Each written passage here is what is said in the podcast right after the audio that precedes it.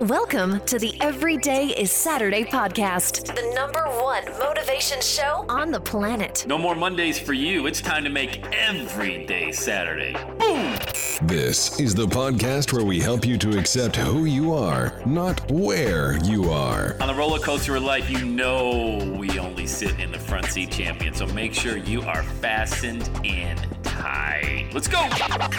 Tired of feeling run down all the time during the week? We can help you make every day feel like it's a Saturday. Let's go, pack your bags. It's time to leave Averageville. Introducing the man who thinks abnormal stands for above normal. When you're on fire, people will travel from miles around to watch you burn, baby. We are fired up. The host of the Everyday is Saturday show, Sam Crowley. Hello, champion. Welcome back to the show. It's Sam Crowley from Southwest Ohio, Cincinnati, Ohio, on a beautiful March 3rd, 2021. You have an amazing day. Hey, time to drop some truth bombs if you don't mind. Can we speak some truth on today's podcast? I'm talking about uh, security and freedom. Security and freedom. Uh, you can't have both, at least not in the short term as you're starting your journey. And I think that's a myth. Uh, people that sell that are just being really less than honest with you. Uh, example entrepreneurship does not even remotely come close to any kind of security, at least up front, it doesn't. You're taking risk. And depending on how much risk you want to take, uh, how much kind of, of strong stomach lining you got, uh, that's how much reward you're going to get back. Bigger risk, bigger reward. Bigger risk, bigger failure. But remember, you don't fail, you win or you learn. Security, going to a job, getting that steady paycheck every week, every two weeks. You know, used to be, hey, I'm a slave to the paycheck. Now it's, I'm a slave to direct deposit, you know? And I get it, man. It's a drug. It's that drug, and they feed you that when you get out of college at the age of 22, and they give you that drug a little bit more. They give you a, a bigger promotion and things like that. Before you know it, you're 55 years old, your kids are out of college, and you're like, hey, wait a minute. What happened? Oh, what? Hold on a second. I, love the fact I got this all this retirement money that I can't touch until I'm in my 60s or 59 and a half on a 401k. But I missed out on the most important days of my family's life. Where did it go? How did I not know? That Sam Crowley guy's been screaming into the mic for 15 years telling me to go do something. What, what? How did this happen? So let's back up a second. Okay. As an entrepreneur, even when you get started, even on the, the uh, even on the smallest scale, you know, for you it might be a small step, but for others it may be a huge step. You know, some people will invest ten grand out of the gate, other people invest ten dollars. Either way, if that person with ten dollars only has a couple hundred in the bank, that's a big deal to them. But here's the thing. Make sure you dial in what you're expecting out of the gate. You cannot expect, if you're just getting started, to have this massive success and big wins. It just doesn't work that way. It's not even a mature way of thinking. And you got to have maturity when you launch this dream that you've got. You got to have maturity around that. What would be a mature mindset? A mature mindset would be I'm going to learn something new every day. I don't care if it's how to post a video on the internet, that's new to me. And even before I post a video, I'm going to learn how to edit it. And even before I learn how to edit it, I'm going to learn how to record it. I mean, real simple things like that. And here's the real blessing in all of that. If you wanted to, you could make a lot of money while you're still learning. That's right. And you don't got to be a poser. It's not fake it till you make it or anything like that. My six days of Saturday course, I launched that. That was six CDs I launched back many, many years ago, but it was right after I got out of my bankrupt. Well, I was still in my bankruptcy. I guess you're in it for seven years. I got it. Oh God, when did I get it? I got my, my bankruptcy. I filed October 11th, 2005. I remember it like it was yesterday. Uh, I got it discharged. I don't even know if I'm t- saying this the right way. I used to know this stuff like the back of my hand because I was in the middle of it. Uh, three years in, I paid the whole thing off. It was a Chapter 10. I paid back 10% of my all my debts, and then I, it was on my credit report for seven. But anyway, while I was in the middle of it, so it didn't even come off my credit report till 2012. You believe that?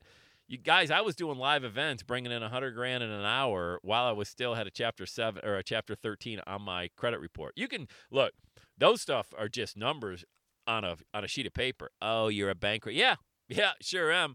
But unless I act that way, nobody else is going to realize it.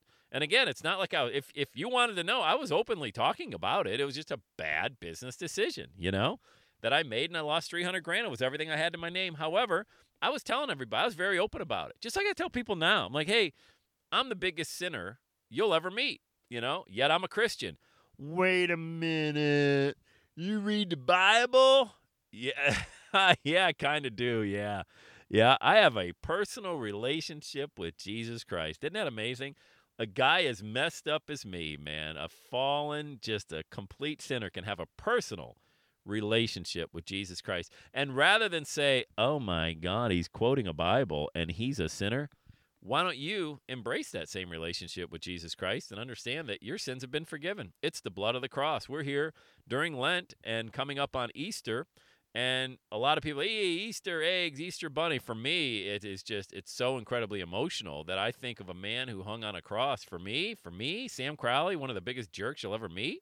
Wow, that's pretty amazing. So, you know, I can be called a hypocrite. That's great. But I hope, I know I've brought some people to Christ. And let me tell you something, man. That is amazing. Like I know, I, and I can't say any names because I don't have permission, but people have reached out to me and said, because of you, I have a personal relationship with God. That's, I mean, look, that's worth this podcast. That's worth every product. But let me get back. I mean, products in the sense that I openly tell people I'm a Christian. Why would I hide from that? If that bothers somebody, maybe you know they weren't right to be a client or a listener but it, it doesn't it, i've had atheists reach out to me and say dude I, I just respect i don't believe what you believe but i respect that you're that passionate about it. i wish i had that much passion for what i do but getting back to can you have some sort of security while being an entrepreneur i believe you can and here's where that security is going to come from knowing that you are finally living out your purpose. That is so secure. Like you know more than you know than you know that you're on the right path. And let me tell you something, you don't feel that when you're in a job that doesn't really quite fit you. You're on the road. You're away from your family. You're spending nights in the hotels and every night you spend in a hotel is a night that you don't get to tuck your kid into bed and read him a story. Every night you're in a hotel, you're not with your spouse. Every night you're away, there's a temptation to do things that you wouldn't normally do if you were under the roof of your spouse. All right. And, and it's just there's so many variables that go into security. A lot of people think, well, security for me is money. I need that secure paycheck.